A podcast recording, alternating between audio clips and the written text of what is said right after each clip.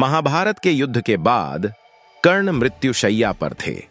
कृष्ण उनके पास ब्राह्मण रूप में आए और दान की प्रार्थना की। कर्ण के पास कुछ नहीं था।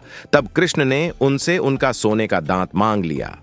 कर्ण ने एक पत्थर से अपने दांत को तोड़कर कृष्ण को दे दिया।